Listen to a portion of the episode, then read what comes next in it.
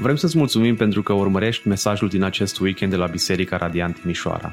Ne rugăm ca să fii încurajat și provocat de Cuvântul lui Dumnezeu. Poți afla mai multe despre noi pe www.bisericaradiant.ro Sunt și eu onorat și binecuvântat să fim din nou împreună în, în dimineața aceasta, să continuăm călătoria noastră prin Cartea Efeseni. De aceea vă invit uh, să deschideți scripturile. Uh, dacă nu le-ați dus uh, cu voi, probabil găsiți una în fața dumneavoastră sub scaun și puteți să deschideți la pagina 1060, de unde vom uh, studia în dimineața aceasta și vom, vom învăța. Inițial, când am început seria aceasta pe, pe cartea FSN, nu știam ce titlu o să-i dăm, cum o să arate, um, uh, însă seria se numește Înrădăcinat. Și chiar săptămâna aceasta, de obicei, uneori ultimul lucru pe care îl fac e să, să dau titlul mesajului. Prima dată vreau să mă asigur că nu impun textului o, un anumit titlu, ci las titlul să decurgă uh, din text.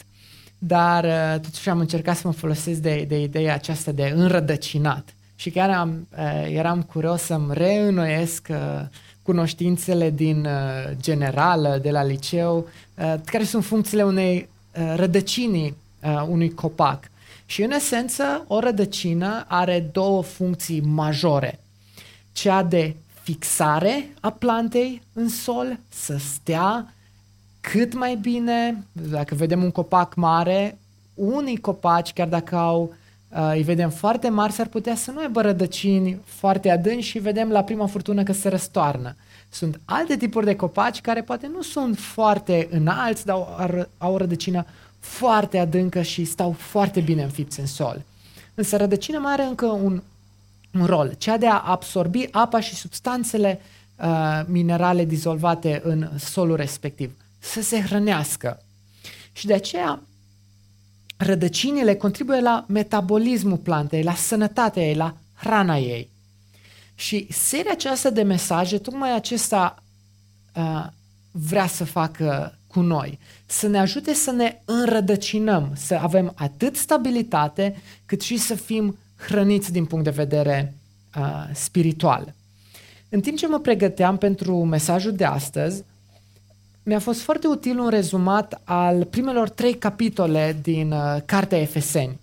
Dacă nu aveți deja cartea, chiar vă recomand să vă, comand, să vă cumpărați, poate altă dată, nu acum, uh, cartea uh, Mesajul Noului uh, Testament, Promisiuni împlinite de Mark Dever. Am adus cartea cu mine, o să o las aici în față dacă vreți să, să răsfoiți. Este foarte interesantă pentru că fiecare capitol al cărții este un rezumat și o sinteză a fiecarei cărți din Noul Testament și ne ajută să avem o imagine uh, de ansamblu. Și cartea aceasta conține un, un capitol ca rezumat al cărții Efeseni. Și aș dori să vă citesc câteva rânduri. Voi face câte o afirmație în dreptul fiecărui paragraf din, tradu- din noua traducere. Și iată cum ar suna un rezumat pentru capitolul 1. Pavel, apostol al lui Hristos Iisus prin voia lui Dumnezeu, către sfinții din Efes și credincioși în Hristos Iisus.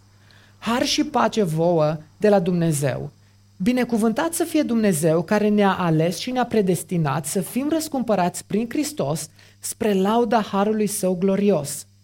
Și voi, și eu, am fost aleși în Hristos și pecetuiți cu Duhul Sfânt spre lauda slavei sale.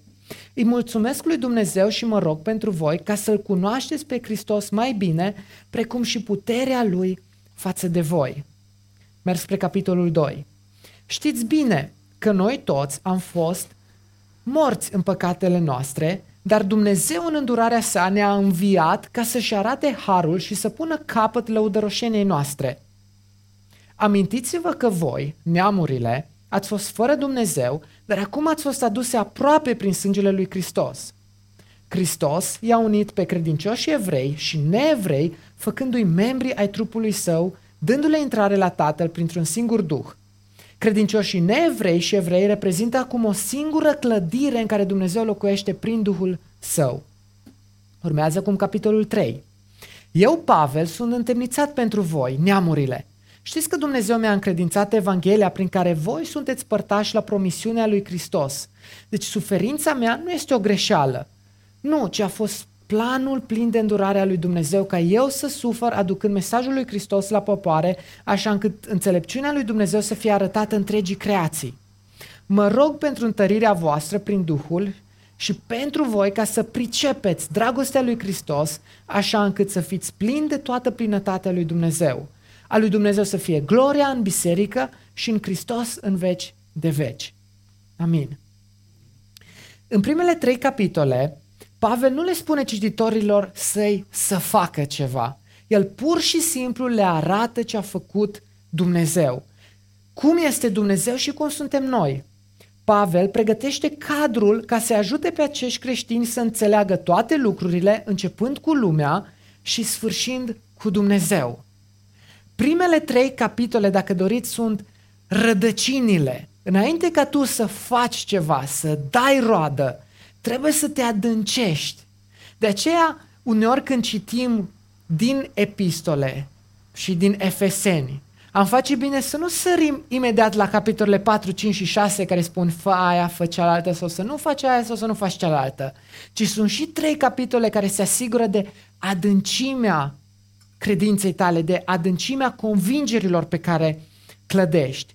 Capitolele 1 și 3 vorbesc despre ce am primit și ce sunt. Și abia de la capitolul 4 vorbește despre ce ar trebui să fac ca o consecință a ceea ce sunt. Dați-mi voie să repet. Eu nu fac ca să fiu, ci fac pentru că sunt. Trăirea noastră, capitolele 4, 5 și 6, sunt o consecință a ceea ce sunt capitolele 1, 2 și 3. Dar haideți înainte să intrăm mai adânc în textul nostru, să-l citim.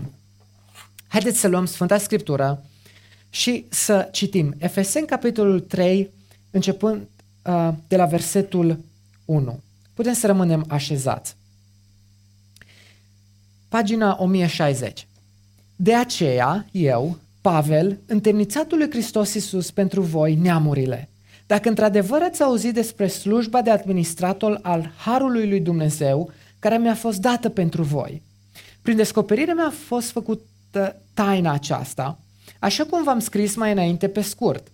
Citind despre aceasta, puteți înțelege priceperea mea cu privire la taina lui Hristos, care n-a fost făcută cunoscută fiilor oamenilor în celelalte generații, așa cum le-a fost descoperită acum sfinților lui apostoli și profeți prin Duhul.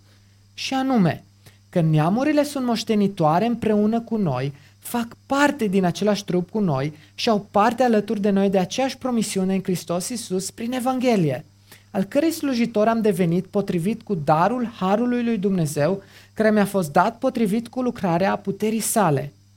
Da, mie, celui mai neînsemnat dintre toți sfinții, mi-a fost dat harul acesta să vestesc neamurilor bogățiile nepătrunse ale lui Hristos și să aduc la lumină înaintea tuturor care este lucrarea acestei taine ascunse de viacuri în Dumnezeu, care a creat toate lucrurile, astfel încât conducerilor și autorităților din locurile cerești să li se facă cunoscut acum prin biserică înțelepciunea nespus de felurită a lui Dumnezeu, după planul veșnic pe care l-a înfăptuit în Hristos Iisus, Domnul nostru. În El avem îndrăsneală și intrare la Dumnezeu cu încredere, prin credința în El. De aceea, vă rog să nu vă descurajați din cauza suferințelor mele pentru voi. Aceasta, acestea sunt slava voastră. Amin. Mărturisesc că de fiecare dată când citeam uh, uh epistola lui Pavel către Efeseni, capitolul 3 pentru mine era mai dificil puțin, pentru că mă uitam la Biblia mea în față și dacă aveți traducerea Cornilescu, vedeți că în versetul 1 se deschide o paranteză care se închide abia în vers- după versetul 13. În noua traducere avem trei puncte, trei puncte de, de suspensie care marchează întreruperea uh, fluxului gândirii și treci, faci ca o paranteză. Așa când spunem, dă voie să fac o paranteză să-ți mai spun ceva. Și uneori uităm să le închidem. Pavel își aduce aminte să, să o închidă. O închide la versetul uh, 13. Dar de multe ori nu, nu înțelegeam despre ce vrea să, să vorbească aici. Și ca să fie mai ușor de, de urmărit, vom vedea două lucruri pe care le repetă. O responsabilitate și o binecuvântare. Versetul 2 la 5, o responsabilitate sau responsabilizat și versetul 6-7, binecuvântat. Din nou responsabilizat de la versetul 8 la 11 și apoi binecuvântat. Responsabilitatea și uh, binecuvântare și chiar am intitulat mesajul înrădăcinat prin responsabilizare și cunoaștere, cunoașterea binecuvântărilor. Pentru că încercând să rezum lucrurile, uh, lucrurile acestea și ceea ce vom vedea în, în, în text, a, am putea să reducem totul la următoarea uh, frază. Adâncimea și maturitatea și puterea rădăcinilor mele spirituale depinde gradul meu de cunoaștere și responsabilizare cu privire la chemarea și binecuvântările primite de la Dumnezeu. Dați-mi voie să repet. Adâncimea, maturitatea, puterea rădăcinilor mele care îmi dau stabilitate și hrană depinde gradul meu de cunoaștere și responsabilizare cu privire la ceea ce Dumnezeu mi-a dăruit, cu privire la binecuvântările Lui. Capitolele 1, 2, 3. La chemarea și binecuvântările primite de la Dumnezeu. De aceea eu, Pavel, întemnițatul lui Hristos pentru voi neamurile. În momentul când Pavel menționează pentru voi neamurile, ceva se întâmplă în mintea lui.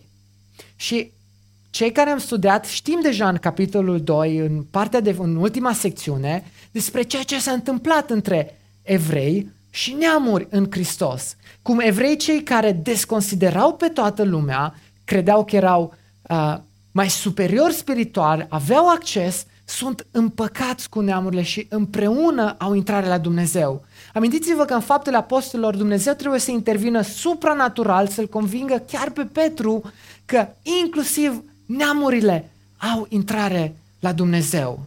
Și în mintea lui Pavel parcă se întâmplă ceva înainte să înceapă să se roage pentru neamuri de la versetul 14, când spune din noi pentru voi neamurilor, se întâmplă ceva în mintea lui. Gândiți-vă doar ce alăturare contrastantă. Pavel, un evreu care avea avantaje sociale, am putea spune, sau spirituale, este întemnițat ca cetățean roman pentru niște păgâni. Ca roman avea privilegii sociale, avea libertate, avea libertatea circulației, avea drepturi.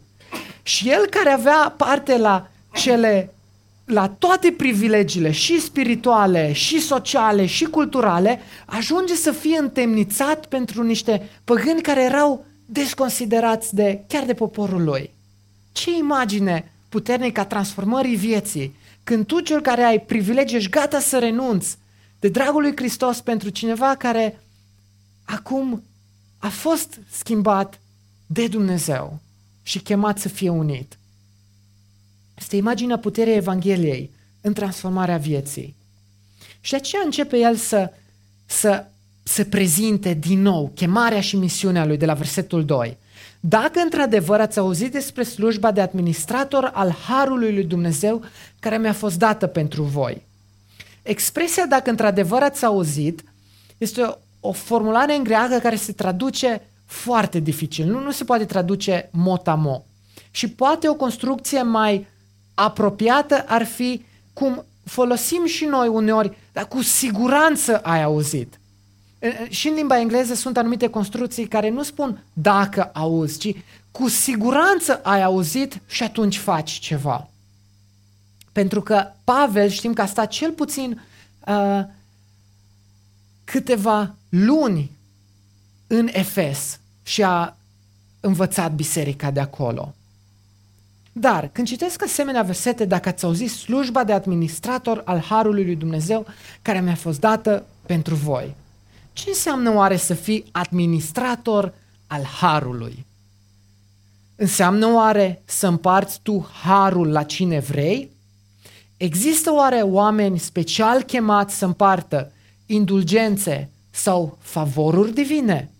Există oare oameni care pot alege cui să împartă mântuire și acces la Dumnezeu?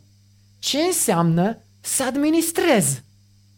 Uneori când ne gândim la să administrezi banii pe care îi ai, ai niște bani și tu decizi la cine împarți, cât împarți și împarți până se termină.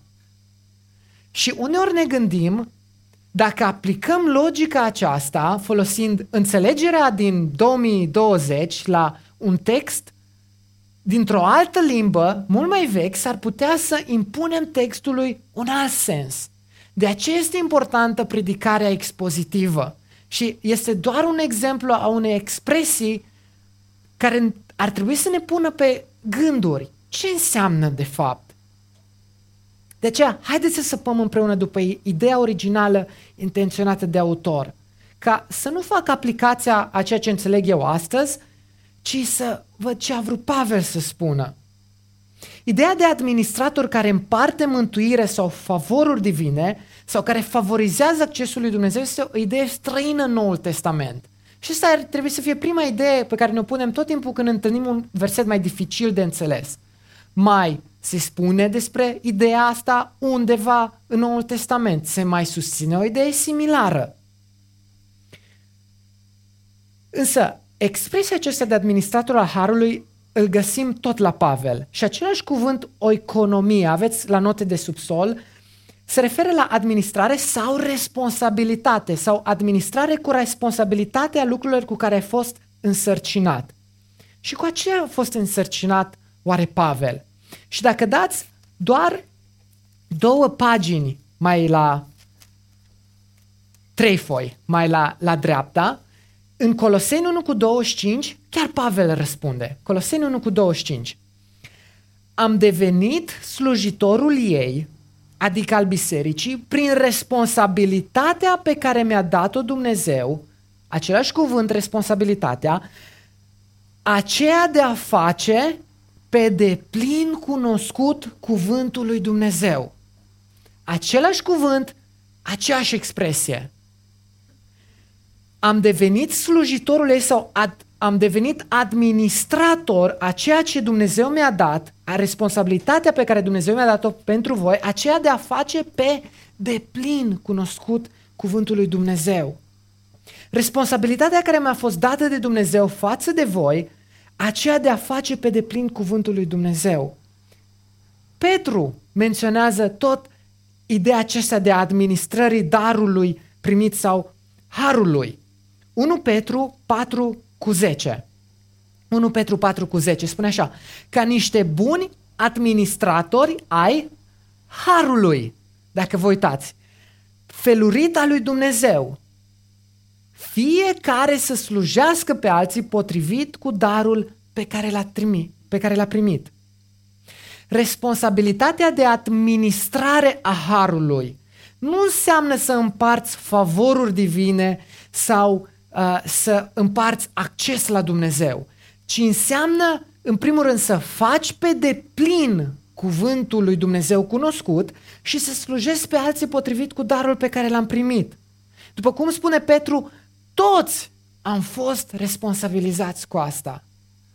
Ceea ce sunt, sunt responsabilizat să administrez harul acesta sau darul acesta de a face pe deplin cuvântul lui Dumnezeu cunoscut și să slujesc pe alții potrivit cu darul pe care l-am primit. Dar ce mai sunt? Sunt responsabilizat să cunosc chemarea mea pentru voi, neamurilor. Chemarea lui Pavel este specifică, aceea de a face cunoscut pe deplin cuvântul lui Dumnezeu neamurilor. Însă nu doar Pavel a fost trimis la neamuri, ci toți am fost trimiși. Amintiți-vă de marea trimitere. Matei 28, de la 18 la 20. Iisus a apropiat de ei și le-a vorbit. Toată autoritatea mi-a fost dată în cer și pe pământ. Prin urmare, duceți-vă și faceți ucenici din toate neamurile botezându-i în numele Tatălui, al Fiului și al Sfântului Duh și învățându-i să păzească tot ce v-am poruncit. Dacă nu ai sânge de evreu în tine, dar la propriu, nu că ai o înclinație înspre afaceri sau să vin, să cumperi sau să faci tot felul de uh, afaceri bune pentru, pentru tine. Da? Dacă nu ai sânge de evreu la propriu în tine, ești dintre neamuri. Și eu sunt dintre neamuri. Și atunci, care e chemarea noastră? Înainte de a merge mai departe, aș vrea doar să ne notăm poate câteva întrebări de meditație. Primul rând, cunosc eu pe deplin cuvântul lui Dumnezeu ca să-l fac cunoscut celor de lângă mine. Eu sunt dintre neam, neamuri. Prietenii mei, cei din jurul meu, nu suntem evrei nativ. Însă cunosc pe deplin ca un administrator înțelept, responsabil. Cui trebuie sau cui am ocazia de a explica Scriptura? Care sunt oamenii lângă care ai fost și am fost așezat? Versetul 3. Prin descoperire mi-a fost cunoscută taina, așa cum v-am scris mai înainte pe scurt. Pavel vorbește despre experiența convertirii lui, despre întâlnirea lui Dumnezeu și a luminat ochii minții. De multe ori călătoria de la minte la inimă este cea mai lungă. De aceea în versetul 18 din capitolul 1 spune Și mă rog ca Dumnezeul Domnului nostru Isus Hristos, Tatăl Slavei, să vă dea un duh de înțelepciune și descoperire în cunoașterea Lui, luminând puterea de înțelegere a minții voastre. Ca să cunoașteți. Însă, cum pot să înțeleg mai mult? Versetul 4. Citind despre aceasta, puteți înțelege priceperea mea cu privire la taina lui Hristos. Cum poți să înțelegi mai mult? Citește. Înainte de a intra în tot felul de jocuri de uh, interpretare, de speculații, ar fi bine să citim rândurile urmăream o dezbatere la un moment dat despre învierea lui Isus Hristos și era cel care era uh, în tabăra adversă împotriva învierii, făcea tot felul de speculații despre Maria Magdalena și, și cel care uh, îi răspundea a spus, înainte să faci presupuneri de ceea ce scrie printre rânduri, asigură-te că ai citit rândurile în primul rând. Pentru că făcea afirmații care nici măcar nu scriau acolo. De câte ori n-am auzit prieteni care spun anumite lucruri, de vine să-ți pui mâinile în cap. De unde le-a scos? În niciun caz, cu siguranță nu din Scriptura. Pentru că înainte de a înțelege ceva, trebuie să ne asigurăm că am citit și am înțeles. Înainte de a respinge ceva, ar fi bine să ne asigurăm că am înțelegem ce respingem.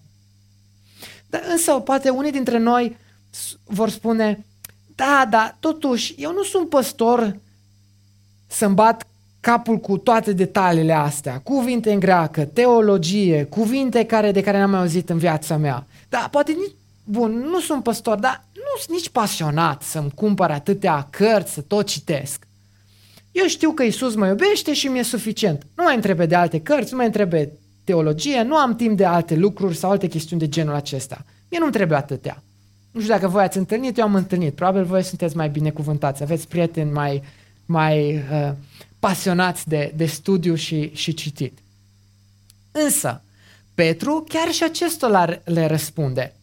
În 2 Petru 3 cu 15 și versetul 16, 2 Petru uh, capitolul 3, spune așa, versetul 15, Considerați răbdarea Domnului nostru ca fiind mântuire, așa cum v-a scris și preobitul nostru frate Pavel, după înțelepciunea care a fost dată, Căci așa face în toate scrisorile lui când vorbește despre aceste lucruri. În ele, adică în scrierile lui Pavel, sunt lucruri greu de înțeles. Într-adevăr, sunt unele lucruri, dacă citim, nu înseamnă că toți vom ajunge la, ajunge la același nivel de înțelegere. Nici măcar nu înseamnă că vom înțelege toate lucrurile. Dar premiza înțelegerii și punctul de plecare al înțelegerii este să citim Scriptura și să o știm bine. În primul rând Scriptura. Însă Petru mai spune ceva pe care cei neștiutori și nestătornici le interpretează greșit, ca și pe celelalte scripturi spre propria lor distrugere. Petru mărturisește că unele lucruri sunt greu de înțeles. E normal să nu înțelegi, nici eu nu le înțeleg pe toate. Însă îmi frământ mintea, citesc, pun întrebări. Însă cuvântul lui Dumnezeu este un, oferă un festin intelectual, dacă îmi permiteți, pentru toți. Nu doar cereale cu lapte pentru copii mici. Dumnezeu oferă, dacă vrem să studiem, avem mult. Însă Petru aduce și un avertisment la care ar trebui cu toții să luăm aminte. Cei neștiutori și statornici interpretează greșit ca și pe celelalte scripturi. Și uneori sărim foarte ușor la cuvântul nestatornici, gândindu-ne că la oameni schimbători, cu un caracter îndoielnic sau imatur, că ei interpretează greșit spre pierderea lor, spre propria lor distrugere. Însă mai este un cuvânt înainte de nestatornici. Neștiutori. Cei neștiutori interpretează greșit ca și pe celelalte scripturi spre propria lor distrugere. V-ați gândit vreodată că superficialitatea poate cu care citim Scriptura și zicem, da, asta înseamnă, asta uh, îi, e ok, am citit versetul, am scos bombonica spirituală și mi-e suficient pentru ziua de astăzi. S-ar putea să ne afecteze negativ pentru sufletul nostru. În privința Scripturii, nimeni nu se naște învățat. De fapt, noi ca ființe umane, marea parte a cunoștinței noastre o învățăm. Nu avem nativ. Nu avem nativ tabla înmulțirii. Nu avem nativ limba engleză. Nu avem nativ alte și alte lucruri. Cu atât mai mult în domeniul spiritual. Tocmai am văzut în capitolul 2 de la început, ați fost morți, separați, străini de Dumnezeu, fără promisiuni, fără legăminte. Interpretarea greșită poate să ducă uneori la propria mea distrugere dacă sunt neatent. Dumnezeu m-a mântuit, însă m-a responsabilizat să-mi adâncesc adânc rădăcinile în cunoașterea Scripturii. Ca niște buni administratori ai Harului primit, suntem responsabilizați să facem cunoscut pe deplin cuvântul lui Dumnezeu. Nu să aleg eu că asta e important sau nu e important, ci pe deplin. Celor de lângă mine, asigurându-mă că înțeleg corect. Sunt binecuvântat și responsabilizat să înțeleg chemarea mea, slujba mea, să înțeleg corect taina lui Hristos care n-a fost făcută cunoscută fiilor oamenilor în celelalte generații, așa cum le-a fost descoperit acum sfinților lui apostoli și profeți prin Duhul. Versetul 5. Avem Scriptura. Și în Coloseni 25, vers, capit, capitolul 1, versetul 25, până la versetul 27, pe care l-am menționat deja, spune, am devenit slujitorul ei, adică al bisericii, prin responsabilitatea pe care Dumnezeu mi-a dat-o mie, pentru voi aceea de a face pe deplin cunoscut cuvântul lui Dumnezeu. Taina care a fost ascunsă de viacuri și de generații, dar acum a fost descoperită. Am văzut deja în, și în capitolul 2 și în capitolul 1 când vorbește despre taină. Este vorba despre un fel de religie a misterelor și doar cei inițiați cunosc și există o anumită structură eclesiologică și ai acces la cunoștințe în funcție de nivelul ierarhic pe care ești. Nu. Contrastul este între Dumnezeu, planul lui și toată rasa umană. Și descoperirea planului Dumnezeu cu privire la mântuirea oamenilor care a fost descoperit acum tuturor prin Isus Hristos, la care cu toți avem acces citind despre lucrul acesta. Versetul 26, taina care a fost ascunsă de viacuri și de generații, dar acum a fost descoperită Sfinților Lui, cărora Dumnezeu a vrut să le facă cunoscute între neamuri bogățiile glorioase ale acestei taine. Și anume, adică taina aceasta, Hristos în voi, nădejdea, speranța gloriei. Asta e taina, nu e nimic ascuns. Hristos în voi, cel care va duce din moarte la viață, de la fără speranță vă dă speranță, de la cei care nu aveați familie, legăminte, promisiuni, vă dă un viitor veșnic. și vă mântuie, vă împacă cu Dumnezeu. Asta e taina. Descoperită acum în Hristos. Iată binecuvântarea lui Dumnezeu. De a cunoaște, de a pricepe. Dar sunt binecuvântat și cu un viitor și un scop. Versetul 6, și anume că neamurile sunt moștenitoare împreună cu noi, fac parte din același trup cu noi și au parte alături de noi de aceeași promisiune în Hristos Iisus prin Evanghelie. Și este cumva antitetul, antitetul versetului 11 din capitolul uh, 2, vers, antitetul capitol, versetului 12. Dacă în versetul 12 eram fără Hristos, separați de poporul Israel, străini de legămintele promisiunii, fără nedejde și fără Dumnezeu în lume, în versetul 6 ne spune, sunteți moștenitori, faceți parte din același trup, aveți aceeași promisiune, am un viitor, am o familie, am o speranță, știu pentru ce trăiesc. Și am un scop.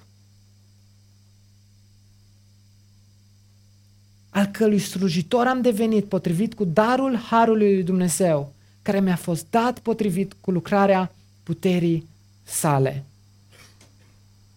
Cheia capitolul 1 la 3 este expresia aceasta, potrivit cu darul harului lui Dumnezeu.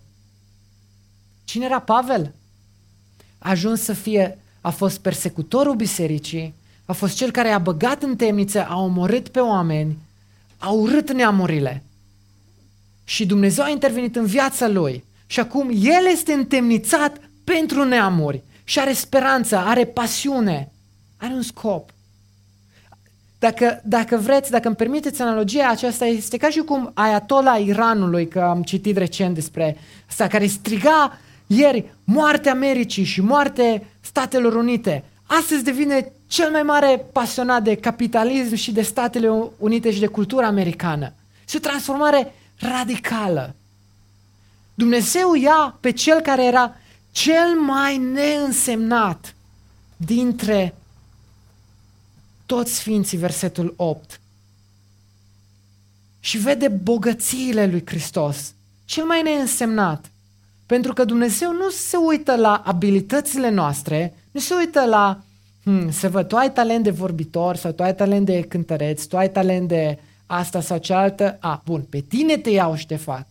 Uneori Dumnezeu nu te ia în funcție de ceea ce ai tu, ci Dumnezeu lucrează cu resursele Lui în funcție de resursele Lui, pentru gloria Lui. Mi-a fost dat harul acesta să vestesc neamuri, neamurilor. Și vedem din nou de la versetul 8 partea aceasta de responsabilitate. Responsabilizat să proclam. Mi-a fost dat mie harul acesta să vestesc, să spun bogățiile nepătrunse ale lui Hristos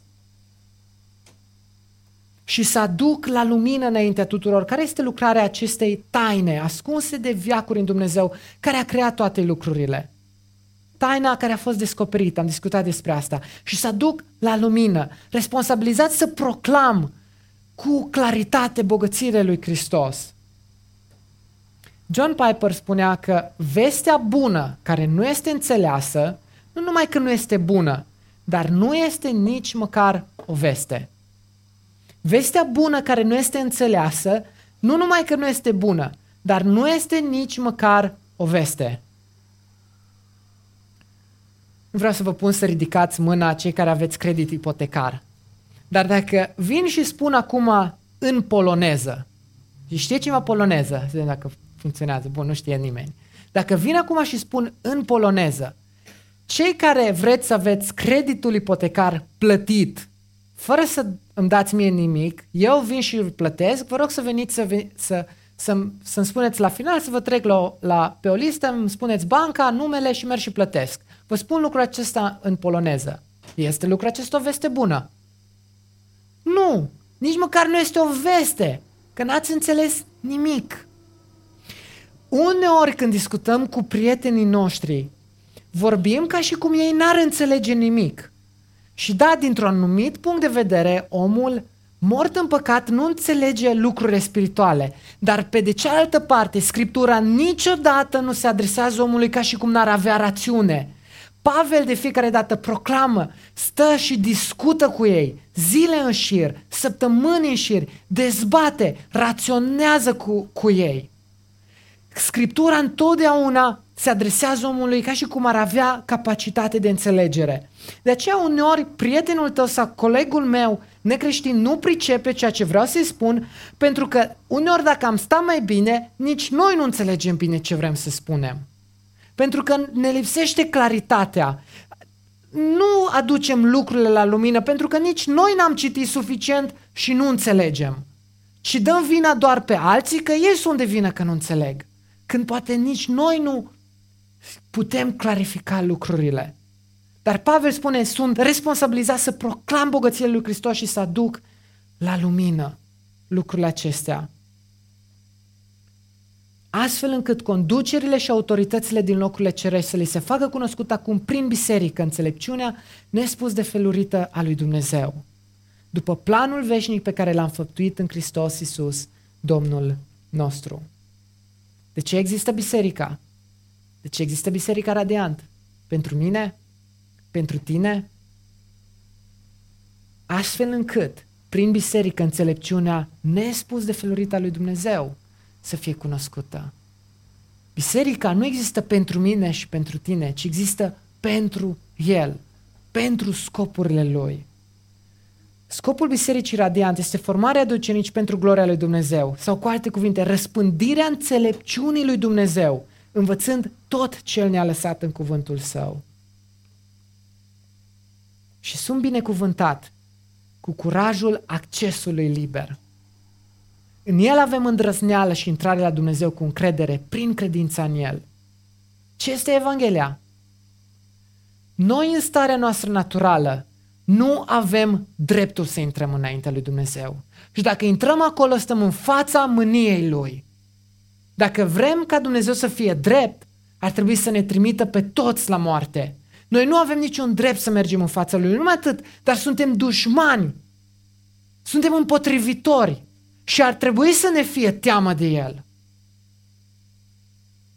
Însă, acum avem îndrăzneală sau curaj și avem intrare. Zidul de despărțire, care sunt păcatele noastre, fost date la o parte prin Isus Hristos și avem încredere. Suntem liberi. Avem un prieten, un avocat și un mijlocitor pentru noi. Pentru ca prin el, amândoi, să avem acces într-un singur duh la Tatăl, versetul 18. Cine este Hristos pentru tine astăzi? Stai tu cu teamă în fața lui Dumnezeu? Sau stai cu dușmănie? Sau nu te interesează de El? Treaba lui, El cu a lui, eu cu a mele. Și asta tu ce arată e dezinteres față de El. Și într-o zi vom sta în fața Lui. Dar fiecare ființă va tremura în fața gloriei Lui și dreptății Lui și judecății Lui drepte. Și nicio ființă nu va putea spune, nu, ai greșit față de mine. Nu pentru că cel puțin am mințit odată. De fiecare dată când folosim ca, când cineva folosește ca înjurătoră, nu-și folosește numele lui propriu. Se raportează la Dumnezeu. Dar teama aceasta și dușmânia, Hristos a transformat-o în curaj. Separarea aceasta pentru eternitate, fără speranță, fără familie, fără cineva aproape, cum avem intrare, promisiuni veșnice și suntem liberi și avem încredere. Pentru că El este prietenul nostru, mijlocitorul nostru. Ce a făcut Dumnezeu? Ne-a unit în har. Capitolele 1, 2, 3. Sunt responsabilizat să înțeleg slujba și chemarea mea, să înțeleg taina lui Hristos într-un mod corect. Sunt binecuvântat cu un viitor și scop. Sunt responsabilizat să proclam. Sunt binecuvântat cu bogățiile lui Hristos, cu claritate, cu importanța bisericii și înțelepciunea lui Dumnezeu. Sunt binecuvântat cu curajul accesului liber. Cine ar putea să-i cuprindă mila și bogăția harului său? A slavei rege, gloria a lăsat-o, să ia păcatul meu și al tău doar Hristos, speranța mea. Dacă nu ai speranță, te invit să pui mâna pe Scriptură, să citești, poate cartea Efeseni, poate una dintre Evanghelii, să vezi cine e Hristos și mă rog, El să fie și speranța vieții tale de acum și până în eternitate. Amin.